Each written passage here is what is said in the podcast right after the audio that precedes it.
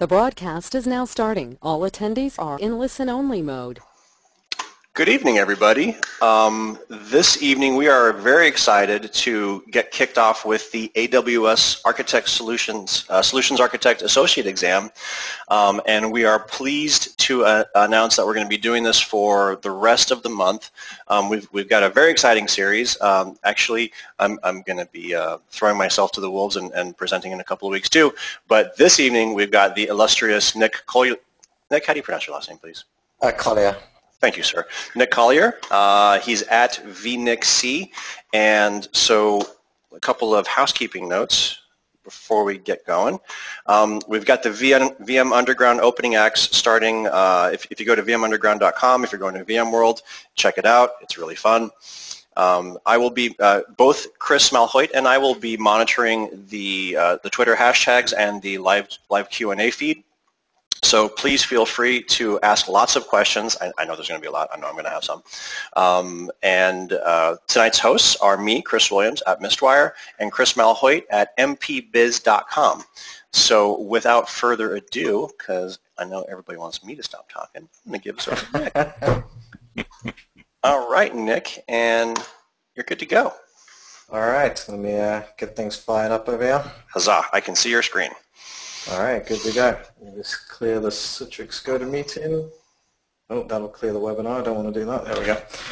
All right, yeah. So thanks everyone for joining, and uh, you know, pretty excited to uh, be here. And thanks to the vBrownBag team for inviting myself and a number of my you know head colleagues on here to kind of you know really get started with this A W S Solutions Architect Exam. You know, we're pretty excited. Uh, I can say you know, about probably eight of my colleagues are currently you know have taken or in in progress, you know, to take this exam. So it seems to be, you know, the, the hottest cert around right now, and you know, people are kind of moving up very quickly through these A W S certs, and I think that just kind of echoes, you know, the, the traction that A W S has got recently. A little bit about me, for anybody who doesn't know. So, you know, fifteen years in I T. I currently, uh, you know, I spent the last six years actually in the cloud automation side. I worked for TransUnion, the credit bureau, for a while, and then a Catamaran, a pharmaceutical company. You know, leading a lot on the cloud and the automation side, and then the last two and a half years. You know, I really moved into a role where I, you know, help very large Fortune one hundred companies. You know, in my role, I had lead a lead a team of people that help them kind of embrace cloud and, and manage it successfully. Uh, also got a blog on the uh, the bottom left there. You know, definitely uh, check it out. And any code we, you know, I use here, I'll definitely make available for you. Um, oh, sorry, I should have put that in. So love uh, love hearing from you guys on Twitter. Yep, no worries at all. Um, feel free to guess where I'm from at the end, but there's a there's a few clues for you there. You know, it seems to be the running joke these days, but. Uh, Let's get going. So, um, you know, I think there's a ton of content, you know, just on the vBrownBag site. You know, the link on the uh, the left there, the professional V M ware dot com. Um, you know, there's the exam blueprint, and then you know, Chris Williams is helping host this. You know, here's some uh, some great study notes from uh, the material he's been going through. You know, definitely, uh, you know, I found it very handy, so I highly recommend it. Uh, the exam blueprint itself, if you kind of pull it up, you know, I'll actually just uh, bring it up on the on the website here quickly, so you can kind of see it. Um, you know, if you look through it, it doesn't give a a lot of specifics. You know, it's, it's sort of the usual general I T knowledge and, and various pieces you've got to cover. We're focusing today specifically on domain one. I'll zoom in on this a little bit more, but you'll see there's really four domains. Domain one, uh, designing highly available, cost-efficient, fault-tolerant, scalable systems. Domain two, which I believe we're starting in September, right, Chris, on, on vBrownBag as well. You know, we'll, we'll kind of move into that, that series. Um, domain three is data security. And then domain four is really around troubleshooting. But sixty percent of the actual certification is really focused on domain one here, which is you know where we're gonna we're gonna focus today.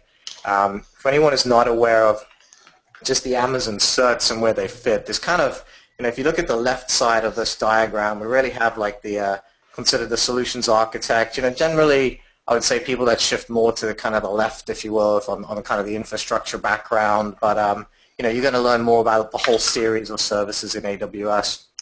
The certifications on the right, more associated, you know, aimed, I should say, for the developers.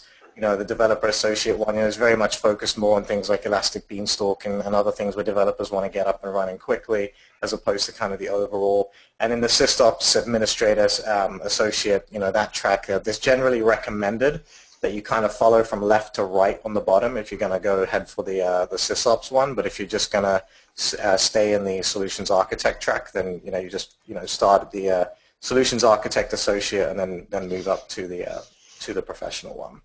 Huh. So with this part, the way, you know, again, domain one, we're going to focus on, you know, con content may include the following: how to design cloud services, planning and design, monitoring and logging, and then familiarity with just a whole bunch of A W S technology. So as you'll see very shortly, we're going to kind of give you the tour of the of the A W S landscape. Uh, in particular, for part one, I'll kind of, you know, show you how the series has been broken down. You know, we worked with the the vBrownBag team, and you know how we wanted to kind of carve this up. And so we are here, you know, top left, the beginning part of the series, architecture overview, plan and design. You know, we're going to cover, you know, more of the A W S concepts and then the planning. And, you know, and I'm going to go into a couple of real-world use cases at the end, just from what we actually see customers implementing, because I think, you know, it's one thing to get all this done on, you know, paper and book reading, but hearing some real-world examples, at least for me, always helps, you know, solidify things. Uh, next week, Tim Carr is going to be going through H A versus cost, R D S versus E C two. Um, then we're on to kind of the, the subsequent ones after that. And Chris is speaking, you know, eight twenty-four there on, you know, some of the, the networking pieces in particular. So let's kind of jump through here. Just let's start off with the A W S platform. And I think um, this diagram, and you've probably seen this in other training modules for anyone that's kind of already, you know, started started their certification training. Amazon divides everything up into these categories. And we're going to start from the bottom. We've got A W S global infrastructure. Then we've got networking, so that's going to be things like V P Cs, et cetera, that we'll get into. Then we kind of keep going up the infrastructure layer. So if you see, we've got compute, storage, and content delivery network, and databases. Again, moving up, now we're into analytics, security and identity, management tools, and then further on up and up, and we'll kind of hit all these. I'm not going to go through them all now because we're, we're, we're going to hit more all in detail. Uh, but you can see, you know, there's just a, a ton to go through. We're going to learn, you know, at a high level. You know, some people call it like this this ten thousand foot view, right, of, of A W S and what all these services do. And, you know, and Amazon believes for the certification, you just need to have a fundamental understanding at least of what these services are. Now, you may not use all of them. You know, I can say real world today, I probably use about fifteen of these, probably at most, that I've actually kind of worked with customers on. But, you know, it, you know, on the app side, you're going to use a very different mix than, say, people on the infrastructure side. But the idea is that we need to know how they how they all come together. Um, so there's a lot to cover here. You know, I'd say just keep calm. You know, there's probably, you know, information overload in this in this course in particular. I think particularly, you know, you know today as we kind of, you know, hit every single service one at a time. Um, but you know, just, just keep calm and uh, you know, enjoy some tea, and uh, I think we'll uh, we'll get through this pretty good. So let's start off with the uh, the infrastructure layer, and the first thing really to to cover is just uh, excuse me, just what um, Amazon means by uh, what we call um, availability zones and regions, right? So if you think of your regions, um, they're the number one thing to look at first of all. And you can see, you know, we've got ton, you know, a bunch of regions in America. So you've got kind of U S East, U S West that you guys are probably very familiar with. Um, the E U, you've got, you know, the Frankfurt and the Ireland, you know, regions there. South America's got them. Um, you know, all all over the globe basically. Currently, not a region in Africa, but um, hopefully uh, coming very soon. There's a lot of talk about a Uh, a region in South Africa in particular, so hopefully, uh, hopefully that will that will be coming very soon. So those are the regions, and you're generally going to use a region. You know, one could be latency requirements, the other could be regulatory requirements. You know, I think, you know, just take the uh, the recent Brexit vote in the U K. I mean, it's a very good example now of, you know, maybe those E U regions, you know, aren't acceptable from a data locality standpoint. So, you know, some companies are going to have to move that, you know, data into a U K region, for example. Um, availability zones, think of those more as, you know, individual, you know, isolated areas where, you know, you're going to be, sh you know, where they could fail and then you could, you know, fail over to another availability zone. Think of them almost like, I wouldn't say necessarily a separate data center, but, uh, you know, a separate separate set of hardware, if you will, so you're, you're kind of covered. If, if, that, if that availability zone goes down, you know, another one in the same region isn't going to go down. That's the, that's the way they're designed around there. And that's important. I'll get into some of the availability zone design and how you kind of do it around the, the actual applications, but, you know, for now, just kind of, kind of be aware of that. Uh, you'll hear a term, just A Z, a lot. Um, that's the acronym um, for availability zone. Again, think of it, you know, generally as a data center, you know, for, for the most part. And the other thing you'll hear a lot about is what's called edge locations. Um, and these are, they're all over the the globe basically, and they're basically um, content delivery network endpoints uh, for CloudFront. So you might decide, okay, I'm going to, you know, host my data here, but I want somebody to come into it from this endpoint, and you'll use a, a and you know, you'll need to be aware of the edge locations for that when you're when you're architecting your your applications. So Um, so that's really kind of at, at the core. The other thing to think about, just as a visual, you know, each region is completely independent, right? So if I just quickly log out here and, you know, if we go into the Amazon console, just uh, find one that's open here. And if you look on the top right of the screen, there's a drop-down. You can see we're currently in U S East. Each one of these is completely separate. So if I go into, say, U S East and I go to E C two, again, we'll come into some of these later on, you're going to see in here is, you know, my, my instances. Now, if I go to another region, let's say the E U, into Ireland, I'll just wait for it to pop up here. You know, we can see I, I don't see those instances there. So think of it as completely separated, you know, entirely. You know, and so when you're in the Amazon console, you're only going to see the items that are that are in your specific region. Um, now, if you scroll down, if you look at the resources, if you scroll down on the page, the you'll see your overall service health, and you'll see the availability zone status as well. So like U S East one A, one C, one D, one E. So there's four availability zones, you know, in U S East that we can we can actually utilize there. The other thing that's important about availability zones also is in some cases Amazon may release new services or new features to a service. Maybe it's a, a new type of instance in E C two, for example, um, but they may not necessarily be available Uh, in all of the availability zones day one. So it's something just to just to keep in mind. You know, you may actually have to use a specific availability zone to uh, to get a specific feature, but it's typically typically more rare, but uh, but worth knowing. Um, so let me jump back to uh, the slides here for a moment.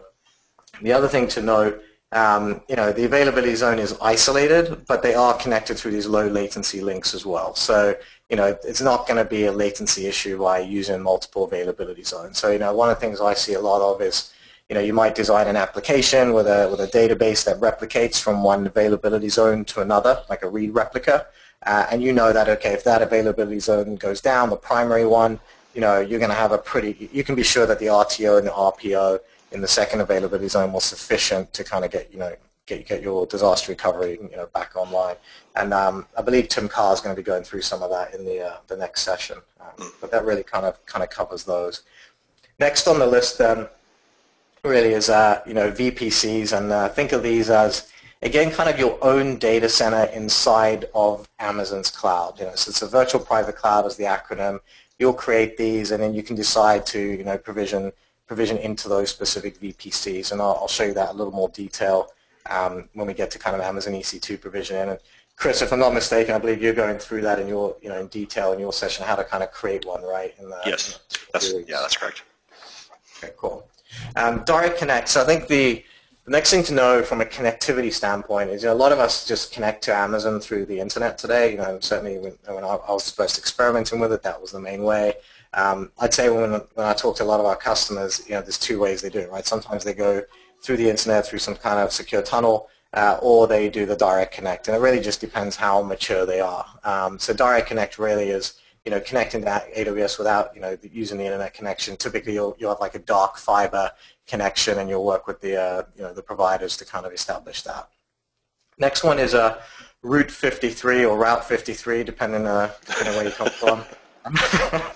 And um, this one really, kind of a clue in the name, you know, anyway, it's uh, port fifty-three is D N S, so they, instead of naming it Route sixty-six, they uh, called it Route fifty-three, um, and apparently that is a, you know, I heard from someone that's a legitimate, like, interview question as well. If you I heard that, too. I didn't, that, I didn't get that one, though.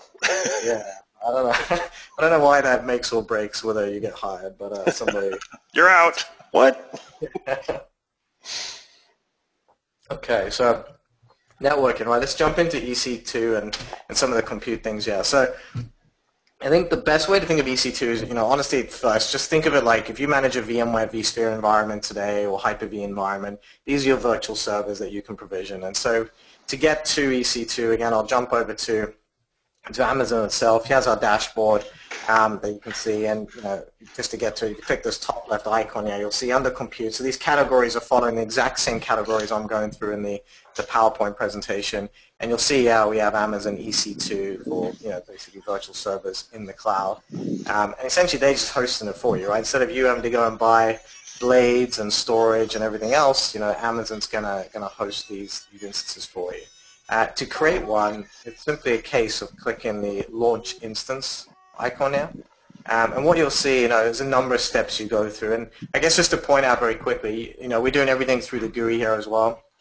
Amazon has a full command line interface and A P I, you know, rich A P I set. So, you know, typically, you know, when I think of cloud, I think of more, you know, ultimately when you're going to launch it in your business, you're going to create a service catalog and you're going to present Amazon services to your customers.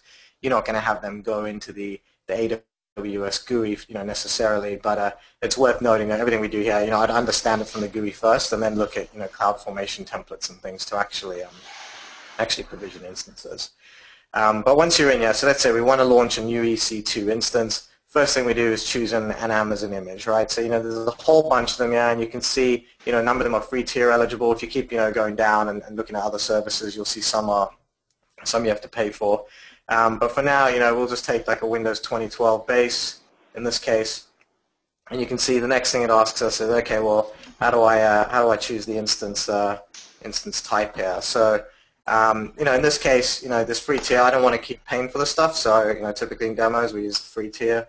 But as you get you know higher and higher, it's more C P Us, more memory, uh, et cetera, that you can basically consume. And and this brings up a good question. You know, when I when I talk to a lot of customers, I used to you know in VMware. You know, you could give somebody, okay, they want three C P Us and four gig of RAM. You know, you can get very specific. Um, in Amazon, you're basically picking the sizes. So what I often, you know, hear people do from a, if you're doing multi-cloud, like you're offering on-premises and Amazon, is try to offer the same what we consider T-shirt sizes, if you will. You know, so you can offer the same vSphere sizes as you offer Amazon sizes, and kind of just guide them in the same world. You know, on-premises and in the and in the public cloud. The other thing to know here as well is you'll see like the instance storage that you have have here, you know, elastic block storage there, and then you have kind of S S D options as well. So you can see there's a lot of flexibility in just the uh, the, the types of instances that you can choose. But in this case, I'm just going to choose, you know, one vCPU, two, you know, it's a two point five gigahertz Xeon, one gig of memory, um, and then move on to the the next section here. I'm not going to go into all the detail of the networking here because that is going to be covered uh, later on. Um, but number of no, number of quick things to cover though, just you know the number of instances that you can you can launch and launch into potentially what's called an auto scaling group. So this is where you can say, okay, well if, if this um, if this particular server in the auto scaling group you know hits a certain threshold or or certain C P U event in CloudWatch, which I'll talk about later on, uh, then it can auto scale up and down. So you're allowing, you know, you know, Amazon to just, you know, increase and decrease the amount, amount of instances as needed. Um, purchasing options. So there's three types. Again, they're going to be covered in the future topics, but um, you know, just to very quickly mention, there's you know the typical on-demand that we're doing here. Uh, Spot effectively allows you to play the market a little bit, you know, with how much you want to pay for your instances. Uh, and then reserved is what, you know, I certainly see a lot of companies go, well, at least they reserve a certain amount of capacity. Um, so it's kind of more predictable cost, but, but Amazon gives you a discount because you're kind of guaranteeing a spend uh, in, a, in a certain, you know, certain instance types. Um, and then, uh, you know, looking at networking, you can kind of see, uh, you know, these are our V P Cs that I can decide to provision my E C two instance into. Same with subnets, and you can see here as well, we, it's showing us the different availability zones. We've got the U S East, but we've got one C, one D, one E, one A, um, and so a number of other pieces here that, you know, will will get covered in, in future areas. Uh, and in storage, you know, again, this is E B S storage that you'll add here, so this is block storage, um, and this is where you add it, so if we want to add new volumes, we can do that, but uh, you know, for all intents and purposes, think of this as kind of like the V M D Ks that you add onto uh, your vSphere instances. Uh, and then a couple more areas. I'm not going to go too much into detail because we've got a lot of lot more pieces to cover, but um, I definitely want to mention tagging. I'd say one of the, the biggest mistakes I see in Amazon, you know, launches at the same time, and, and certainly this will come up, you know, on the exam as it's questions around tagging is, you know, how are you going to maintain all these instances when, when they're launched, right? Who owns them, you know, who's using them, right? And if you don't start tagging very early, I would say that, you know, it can become a, a big mess very quickly. You know, my colleagues in the, you know, use our, our lab, I think, uh, you know, we're pretty, uh, pretty clear this is a, a fundamental thing that we have to adhere to, else it, it just gets out of control very, very quickly. So I'll just pause there quickly maybe, Chris, to see if there's any questions on E C two maybe before we kind of get into some of the other compute services. Uh, no, no, we're we're good for for E C two. Um, Graham said, "Thank you for saying on premises rather than on premise." Oh yeah. Uh, passionate people about that. So. Right, right. Um, actually, uh, one, one uh, kind of a segue question, which is which is interesting. Um, which programming language do you recommend to learn for a person with zero programming knowledge, which will help f the most with A W S S A as future as well as in future A W S certs? Um, I was I was t I was tossed up between Python, Ruby, or JavaScript, but I, I wanted to defer to you. Well, I think we can uh, we can go down to two, and then we can phone a friend, right? So I'd, I'd say uh, Python or JavaScript's where I would probably go. I'd probably lean yeah. Python if I had to say today, just because uh, you know when you're creating Lambda functions, Python's a great way to just. Um, and we'll Is it okay? That. Cool. Um, Um, JavaScript I just see in so many cloud management tools like, you know, the Cisco suites, the VMware suites, and, um, you know, all of those coming out. But then I also see Ruby, too, and things like WriteScale. So, uh, yeah, it's a tough one. But, you know, I think just learning one like Python, you're going to very quickly be able to pick up the others anyway. So if you haven't, you know, picked one at all yet, then maybe, maybe I'd, I'd probably lean towards Python if I was starting again today. Yeah. You know, and I'd say historically I started in the JavaScript area in this space, but uh, I'd probably, you know, go Python today. Cool. Okay. And uh, Ankit had another question. Uh, is do you have a best practice for tagging? That's so that's that's a whole can of worms right there. But that's yeah. Uh, do you have a best practice? Um, for hold that question. Maybe I'll try and get back to it at the end of this time. But yeah, uh, yeah. I'll, uh, I'll, I'll make a note here as well. And we'll we'll try to address it. Yeah, we can probably talk for about an hour just on tagging, by the way. But uh, right. But it's a uh, it's super important. Yeah. But I'll uh, I'll definitely come back to it at the end. Cool. Uh, um, actually, one, one one more fast one popped up. Uh, Graham is asking any reason to avoid PowerShell. Um, Uh, I don't think so. I mean, I think PowerShell um, is very popular, and you can you can still do a lot of PowerShell with A W S. So um, I wouldn't say avoid it by any means. I just, you know, I think you're probably going to. A lot of people I know just know PowerShell on the side anyway. I guess you know, even I came from a Windows background, and you know, sort of PowerShell I've used very often. I've used PowerCLI very often, and um, but I, yeah, I don't think there's any harm in learning PowerShell at all. I think it's a great language. Very useful still today, and it's certainly I'd say. You know, if you're going to do Azure as well, potentially, and obviously we're focusing today on A W S cert, but, uh, you know, I would say, yeah, nothing, nothing wrong with learning it at all. It's very useful. Cool. All right. We're, we are clear, sir. Thank you. All right. Let's keep, uh, keep trucking along now. So I'm not going to do any demos on E C two container service, and um, I don't think there's too much on it on the exam, Chris, if I, if I remember correctly. I know it was recently added, so, um, but um, I didn't run into it. Yeah, exactly, and I'd say it's uh, it's really, you know, Amazon now today is saying, okay, well, instead of you having to go and deploy a container hosting service, you know, they'll they'll host it for you, and you can deploy your Docker containers directly into it. So I think it's, you know, certainly powerful and a great way to, you know, experiment with containers as well day one without having to set up any, you know, container infrastructure uh, on premises if you don't want to. Not that that's particularly difficult, but you know, Amazon certainly sees there's a there's a gap there. Um, Elastic Beanstalk's really, really interesting, and you know, and I really like it from a from a standpoint of this is a way a you know a developer can very quickly launch a launch like a web application. So same area on the Amazon console, and if we go into Elastic Beanstalk, we actually use it. We've got a, like an app we demo in house, and it's called our A W S A W S Bag app. Uh, and what you'll see, you know, I'm, I'm not going to kind of provision the whole app now, um, but you'll see kind of our application versions here listed.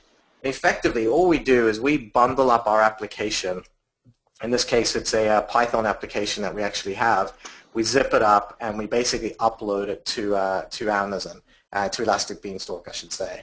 Uh, then what we can do is we can basically launch an, an entire, just create an instance, if you will. Instead of like worrying about servers and storage and everything, all of the specifications exist in Elastic Beanstalk. And, and Amazon provisions all the underlying infrastructure as well. Now, they do this for uh, Python applications, Java applications, .NET applications. Uh, that's I S in particular, um, and actually just .NET in general. I'm trying to think of the others that they have, but um, uh, I think P H P's on there as well. So think again, think kind of web applications. Um, and instead of you having to go and set up a server and set up I S, you just tell the app developer, you know, hey, you can build your app, and we'll just deploy it straight to Elastic Beanstalk. And then Amazon will actually manage all of the pieces underneath. So, you know, it's going to deploy E C two instances and everything it needs to kind of maintain that application.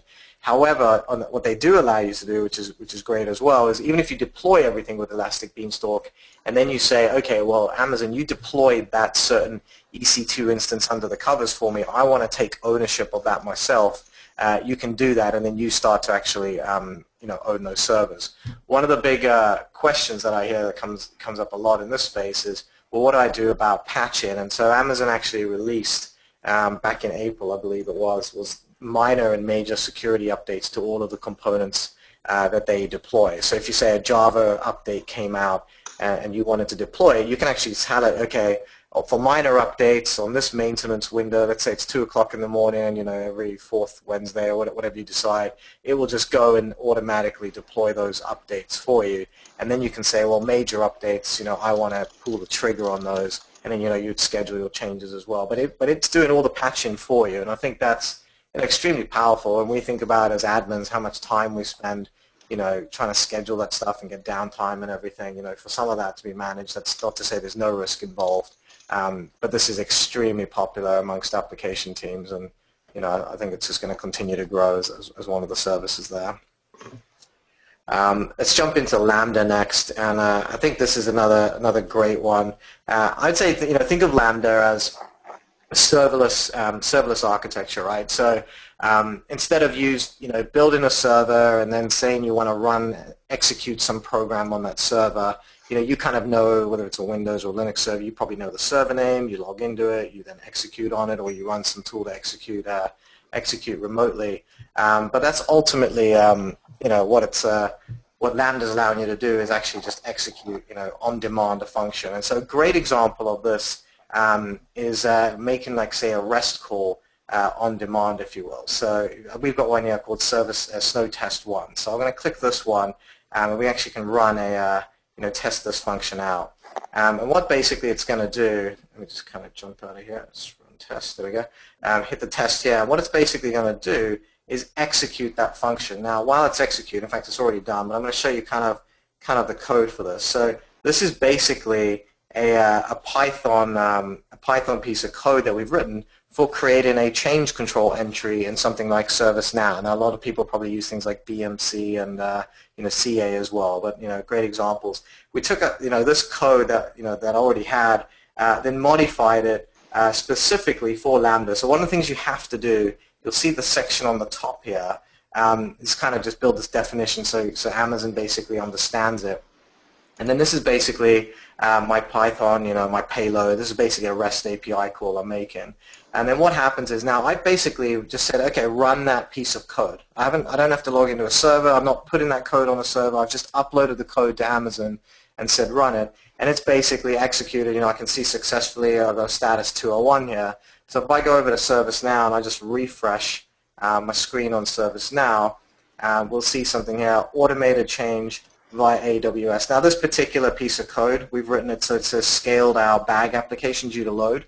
So if we think back to E C two for a minute, when we talked about auto-scaling groups and how if a certain application comes under load, it can automatically scale and, and add another instance. Well, that's great, but how do I how do I make a change control record of that? And so this is a great example where you can tie a Lambda function to an Amazon event, where the Amazon event could be like a CloudWatch event that says, you know, the C P U's been exceeded, and then it just goes and adds another E C two instance automatically because of the auto-scaling group, and writes your change control to an external system now that has absolutely nothing to do, um, you know, with Amazon, you know, whatsoever. And I think this is where it's it's, it's extremely powerful. And, you know, I've been talking a lot, you know, actually, you know, at our tech summit a few months ago, I talked a lot about, you know, just how Lambda is, you know, what, what it means for orchestration, you know, because this is what we consider now event-based orchestration, um, responding to events and, and triggering functions that way. So I, I think it, this is really exciting for me personally, and, you know, I think a, a lot of people are really, you know, jumping on board with it.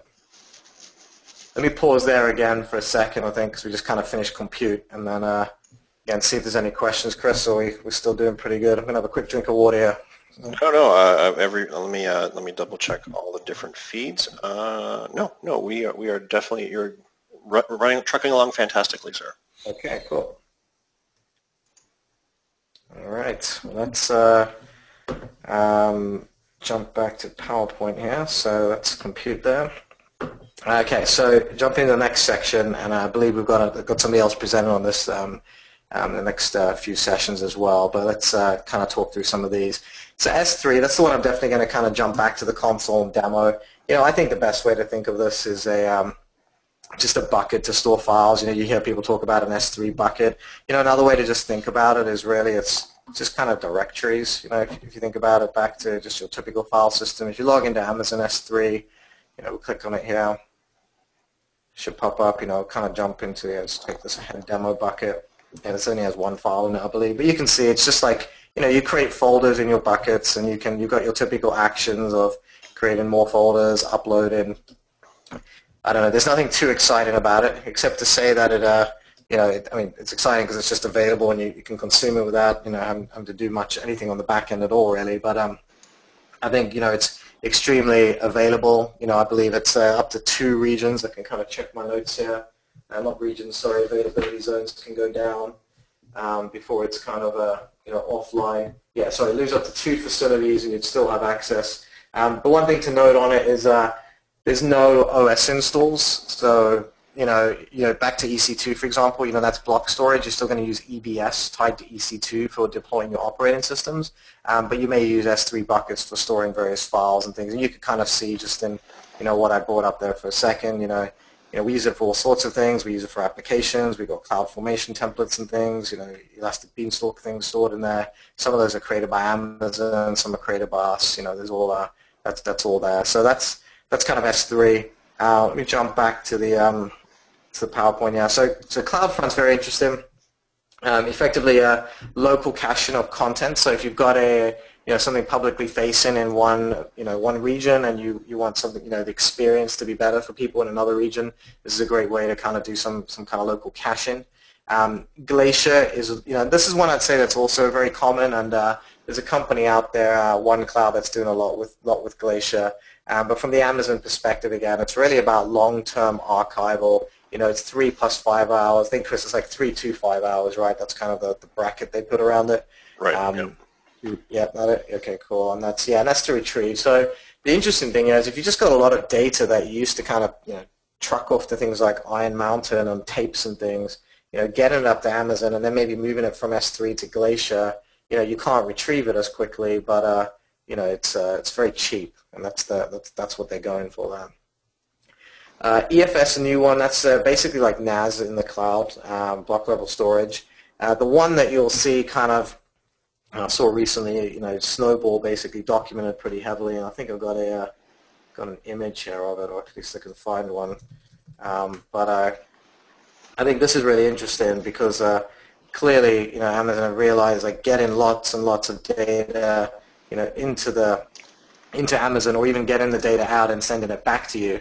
Um, you know, can be, you know, it can be a challenge, or, you know, people have concerns about it today. And so uh, Snowball is really their answer to that. It's this giant briefcase of basically hard drives. Uh, it arrives, and you basically, uh, you know, plug it in, um, you know, and connect it to your network and then, you know, access it. Um, but, you know, it's interesting because it's this, you know, very, you know, safe briefcase, if you will. You know, it's not going to, nothing's going to get broken in there. And it even detects tampering attempts and things like that as well. So, uh, you know, that's basically what it what it looks like uh, looks like on screen there, um, but that's pretty pretty interesting. Uh, other ones we've got there, storage uh, gateway. So this is a V M that you run locally um, that you know you can just use, and then it replicates your your data from your local data center to A W S, um, and that's pretty much it for storage now. I mean, every, you know, I think this is an area they've always had a strong you know footprint. I think. Um, You know, on the exam, certainly uh, E F S is new, and you're not going to be asked about it there, but pretty much all the others. Uh, CloudFront, Chris, can you remember on the exam? I think that you at very least need to know about it, right? I don't think it's too detailed, but um, uh, everything else. Yeah, just, just the broad strokes. Uh, there there wasn't anything that um the, they, they didn't get too deep into, you know, timings or, or latencies or anything like that. Yeah, so I'd say S three, Glacier, definitely need to know inside out. Yep. Um, Snowball to a degree, but again, very glossed over. E F S, don't worry about. And then um, Storage Gateway, um, certainly need to know about that one as well. So, okay, so that's moving off storage. Let's uh, you know talk a little bit about databases. So, you know, I think what we, you know, if we think about where we are in the layers and what we've talked about so far, we've kind of been, okay, well, I might deploy an E C two instance and deploy an O S, and then I might install S Q L, I S on it, you know, if I'm not using Beanstalk. Um, but let's say I don't want to deploy a S Q L server, but I still want a relational database, and I just don't want to manage S Q L anymore. In that case, what I can do is use something like R D S, you know, which is Amazon's relational database, and just consume it. You know, I would define my schema and, and everything that I would, I would define in S Q L. But in this case, I'm just saying, Amazon, you host this, and, you know, and I'll pay the, pay the premium for that. Uh, DynamoDB, you know, is basically their NoSQL equivalent. For anyone who's uh, not familiar with, uh, with NoSQL, very much, you know, just looks like a, almost like a flat file of text, if you will. Um, but it's a very common way, and for certain data structures and data types, you know, we, we see a lot of that now. Um, Elasticache is in-memory caching of databases. Uh, Redshift is your data warehousing. So in some cases, you know, if you have Oracle kind of data warehouses and things, I've heard some people move those to Redshift. Um, and then D M S is their database migration services. So it's supposed to make, you know, getting into Amazon very, very simple. Um, you know, if you've got like a S Q L server and you want to move it to R D S, you know, you might use one of the, the D M S services for that. Analytics, um, you know, again, this is where, you know, I would say I've probably got, you know, less hands-on experience. You know, I think, uh, you know, a lot of people have kind of done this kind of on the app side, but I can talk about a few cases um, and certainly what these technologies are. But uh, uh, E M R is Elastic MapReduce, so that's your managed Hadoop clusters. And this is the one where I would say, you know, I've seen people say, well, I don't want to necessarily run an experiment on premises to, to just see if I'm going to use something like this. You know, you can just go, a failed experiment in Amazon for ten or twenty thousand dollars on E M R uh, isn't that bad when you consider how much it would cost to fail that on on premises. So, um, so Elastic MapReduce is their their big data option. Data pipeline allows you to move data between services. Elasticsearch, this one's very common as well. Um, so again, this is a search analytics engine. Um, Elasticsearch is, you know, pretty pretty common out there from the open source side. And again, this is Amazon's, you know, hosted implementation of that. Kinesis is your managed service platform for real-time streaming of big data. Um, machine learning is the other interesting one. So if you think about when you go to Amazon's website and then you, you buy something, and then the next time you go there, it's, you know, recommending ten or fifteen different products for you at the bottom. Um, well, that's, that's, they actually use this technology on their website, and they've just decided, you know, they're gonna, they're making it available for people as well. Um, and then QuickSight, which is your business intelligence service. Uh, that's not in the test at all, but that's also in the uh, in the analytics category.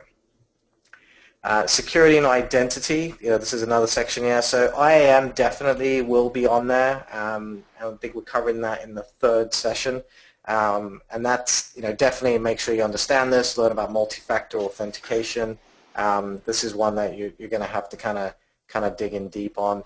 Um, But pretty much, you know, it's, it's users, it's roles, it's access, it's how do people get access to Amazon, because, you know, security is such a top concern, and so they're making sure everybody has, has, a, has a background in it there. Directory services, Active Directory basically, you know, in, in A W S, um, and we've got kind of your trusted advisor service. This is really a way of having Amazon look at all of your instances that are running uh, and try and, you know, look for ways to re reduce cost basically. So it's sort of, it's like you're, you know, instead of you, you know, not saying you completely get out of this, but instead of you sort of paying somebody to kind of look through your instances and tell you if you should be using reserved instances on E C two, you know, this is something that, that can kind of do that for you. Uh, web application firewall, um, definitely a big one, a big one to kind of be aware of. Um, and this, you know, this just allows you to, you know, add security to your web applications. You know, so if you deploy something in Amazon, you can add these string matches and S Q L injection matches and all these things, and, you know, it's going to give you give you a lot of security there. Uh, Cloud H S M is not on the test, um, but it's your hardware security module, but definitely you need to kind of just know about it. But again, it's glossed over, but nothing in detail, uh, and Certificate Manager as well. So that's kind of what you've got in the, the security space. This, um, I guess I'll pause there again real quick, because probably covered three categories there. Any other questions? Did we jump into management here? I, I actually, um, I actually had a, a pretty tough uh, W A F question on, on the exam. Uh, it, oh, yeah. I, I would, I would encourage people to, um, to to read the white paper on, on the W A F bits, just to make sure that they understand all of the um, all of the different matching criteria possibilities that you can use. Um, as as well, I mean, obviously read all the white papers, but, you know, um, take take copious notes. There you go. Um, do we have that in the vBrownBag session coming up? Is that? Uh, I, th I think I think we do have a bit on uh, spe speaking to to the security uh, particulars. Um, on, honestly, I've I've been concentrating on the on the part that I'm trying to do, so I haven't looked at everybody else's stuff. All right, uh, all right. Well, let's hit uh, hit some management tools, yeah, because I think there's there's a, there's a lot in this space. And uh, let me jump straight into kind of CloudWatch first of all. um, which I think is a is a good one to kind of kind of hit out of there. Let me find uh, Amazon console here. So uh, here we go. So CloudWatch is really kind of a, you know, think of it just as, as a monitoring service that's, you know, freely available to you. You can create alarms, you know, again, green, yellow, red, typical, you know, traffic light system that you have here. Um, and then various rules um, and things that basically happen in, in response. You know, you can see, yeah, just to kind of, you know, talk through what we did with Lambda earlier on, we saw I created that, that change control automatically. Well, that's again created Uh, via a CloudWatch, a CloudWatch rule basically, and you can kind of see the event pattern here. So, you know, we're looking at when, when auto scaling takes effect, um, he has the detail type, you know, that we're looking for, um, and he has the auto scaling group name. And so this one's enabled, and you can see we've kind of written a description here. This is our auto scaling event triggers that, you know, fire a fire a REST call to uh, document the action, and then you can see we've got our Lambda function, snow test one, that's our, that's our target. So when that event happens, this is your target, go and do this, and then no. And then basically Lambda will, will run in response to that. And so so that's a, it's a great way to kind of get some metrics. You know, I can actually also show this from a kind of a, a demo standpoint in a video here or two that's kind of pre-recorded um, just from a demo. So in this case, you know, I've got a, uh, a bag application. This is just, when I say bag app, by the way, that's just a, it's a, it's a dummy application that deploys a, uh, a bag tracking application. So if you're flying from, you know, D C to Chicago and you check your bag in, it, you know, it tells you where it is. It's just something we, we built internally. Um, but if we look at this, you know, I've got four instances running right now, and then what I'm going to do is go over to this load tester, which is Locust, and, and start a test, you know, on those on those web servers. So I'm simulating two thousand users here with a hatch rate of two hundred fifty users a second, and and you know, now it starts swarming. You know, I love the uh, the names of this tool, and now we're hatching users and everything, so, uh, you know, rates per second, there we go. So you can see the failures, and I've, I've kind of jumped ahead here for, for time.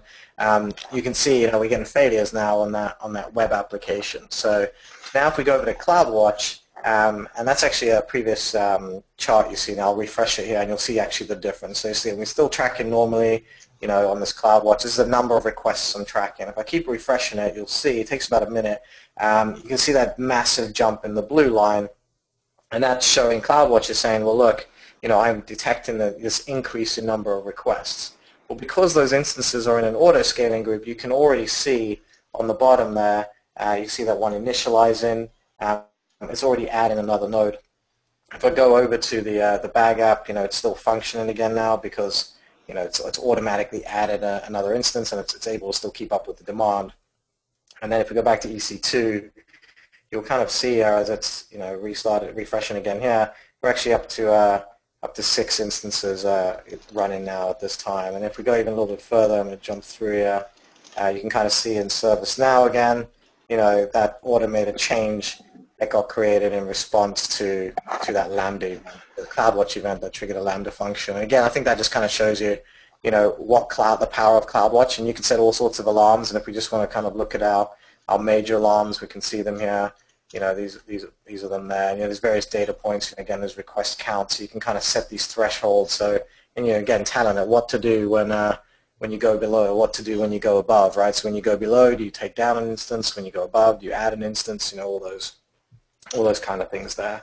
Um, so that's, you know, you know, there's going to be a lot on CloudWatch. So definitely just kind of play around with it. I'd say this is probably the one where just getting in here and playing in particular is probably the easiest way to uh, to, to get through it.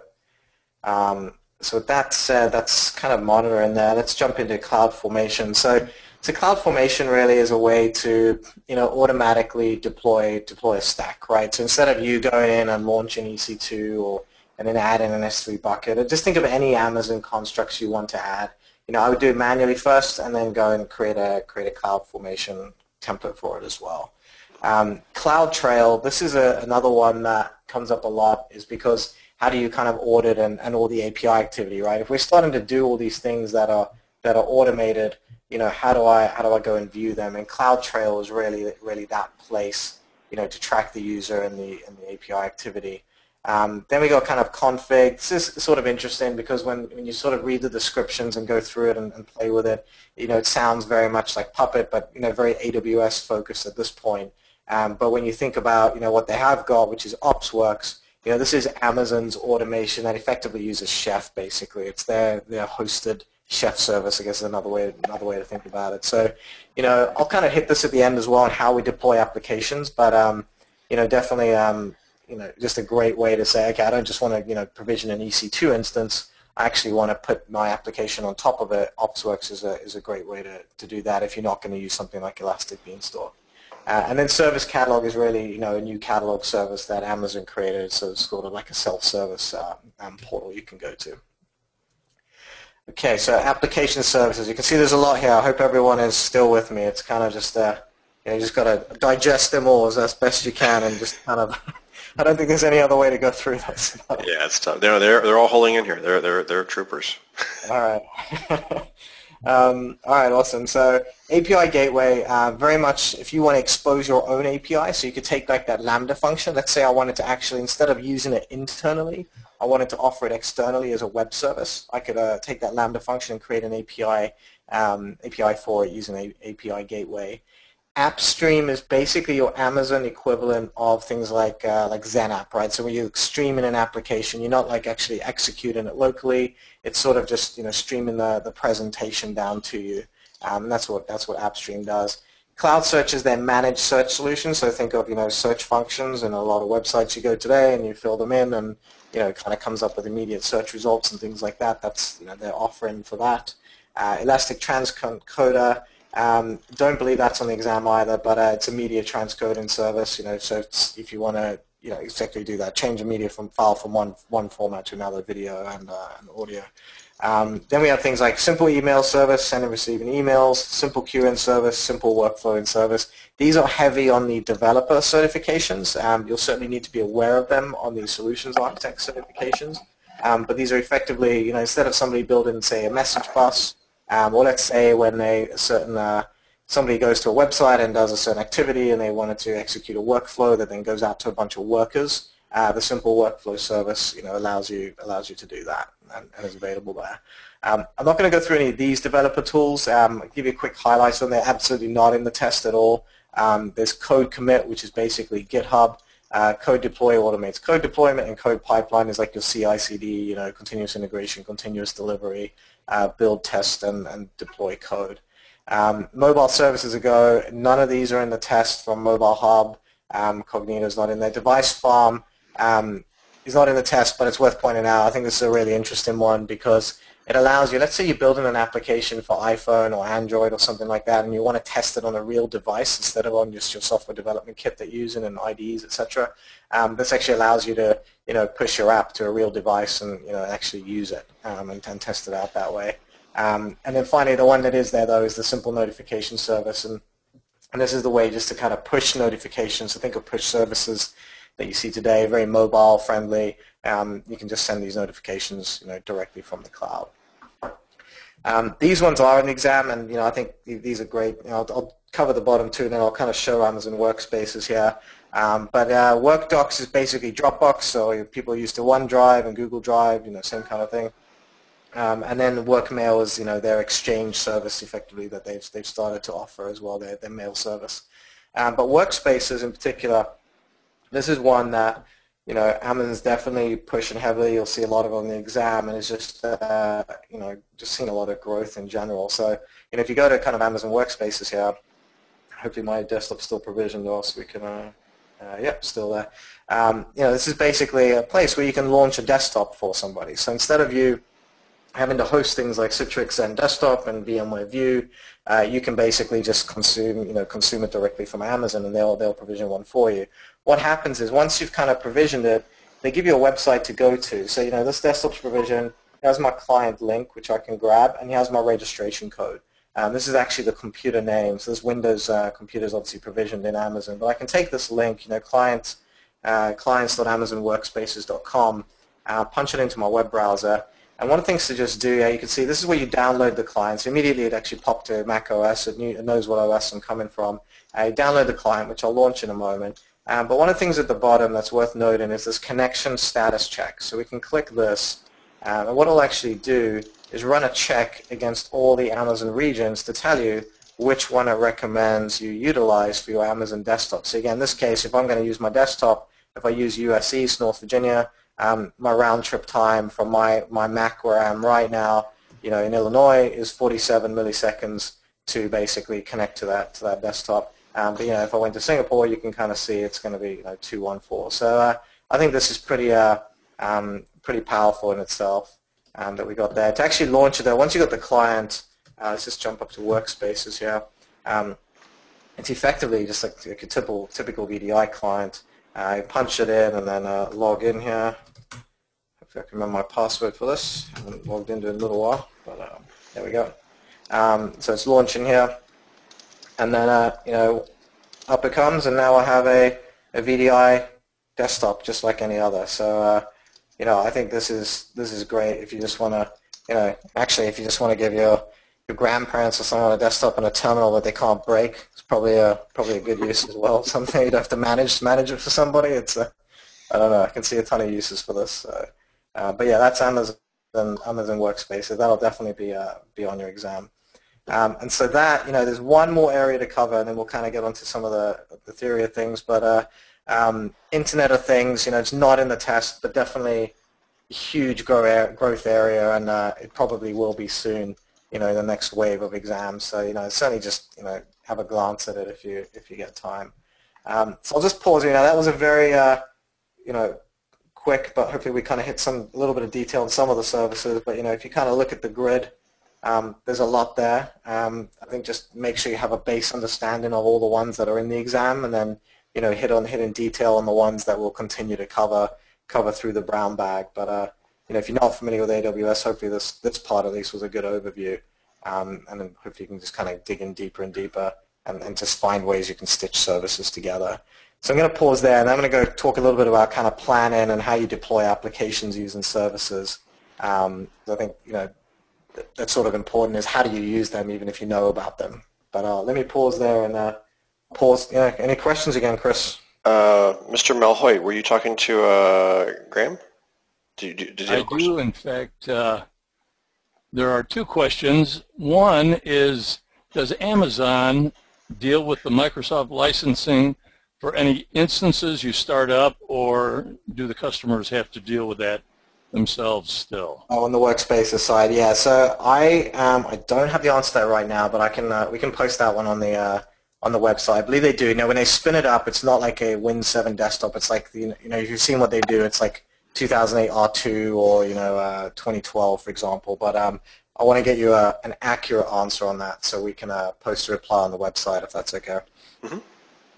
And one other question, Nick, while you're uh, hesitating, uh, can you tie Workspaces to specific V P Cs? You can, yes. And that was another question from Graham. Or no, I'm sorry, from Gabe. Okay. Cool. All right. Let's. Uh, yeah, I'll get that answer to you on the uh, on the other one there. But uh, I'll just try. And I'll definitely want to still hit tag, and I've got it still noted here to, to kind of hit as we get through. But uh, I think you know, just an app, you know, from an app deployment and just approach for building I T services. You know, I think um, you know this is kind of a procedure that, that I certainly work through a lot. Is we, you know, there's kind of this onboarding approach to, you know, which services from Amazon am I going to consume first, right? So. So first thing to do is just prioritize it like you do anything else. Talk to the software development team, see what makes the most sense. You know, certainly you're probably going to start out on like E C two, S three, and, and just familiarity there. Next thing is really standardizing, right? You know, if you just look at those Amazon A M I files for E C two, there's, there's thousands of them there, right? It's different images, different templates you can provision from. So you've got to kind of start to build a matrix of just things that you're going to consume from Amazon, and, and how you're going to offer those in turn back out to your consumers of I T, or if you're giving it to a developer and they're going to use ElasticBeanstalk, you know, how can they just, you know, log in and consume consume ElasticBeanstalk? So if you're kind of the Amazon admin, you've got to kind of think of your, your customers. Your developers are going to want to just get, you know, very quick access. They want to deploy. They're hungry to get things up and running, you know, auto scaling and all those things, and infrastructure teams, you know, trying to kind of learn this, this sort of new world, if you will, compared to, you know, the, the management they've had before on, on premises. Um, then it's kind of, you know, create procedures, do it manually, and then automate it. So I would say everything you do in Amazon, try to wrap a CloudFormation template around it, so at least you, you have a reproducible way of just creating that again without having to go through the G U I. I think that's just is a great way to kind of, you know, as you dive into Amazon. Um, and then finally, publish. If you're going to use a cloud management platform, publish it, or maybe you're, you're going to publish it via like your A P I gateway through an, as an external service, but decide how it gets consumed. If it's manual, if it's automated, if it's under cloud management, you know, I'd say decide on that. I think also just look at the, you know, this is a very infrastructure as a service approach. If you think of this bag app that I've been talking about, you know, the way we deploy it, uh, deploy it here is, you know, we have, um, if you look, think of these as E C two containers in this case, but these could be VMware V Ms or Azure V Ms, but, but doing it this way in Amazon allows you a lot of portability. Um, and the design of this allows us to say, okay, I'm going to deploy one node uh, with a S Q L server, so I'm going to do a MySQL server, and I'm going to do an app server. Uh, what I do is I deploy these using Amazon, so these are the E C two instances with CentOS seven, and then I use OpsWorks to lay down all of those modules inside of there. So it could be Chef or Puppet as well, but just, just for the sake of an, an Amazon certificate, you know, would be certification. It would be would be OpsWorks. And think of these little tiny, you know, um, blue boxes, the the light colored ones, as things you would manually log into the server and then install. You deployed E C two, or how do I how do I Get, get everything installed to make that app work, and you just keep working up the stack, right? So some of these are kind of infrastructure focused, and then all the way up to the, you know, the production side of the application, and then the same on the right.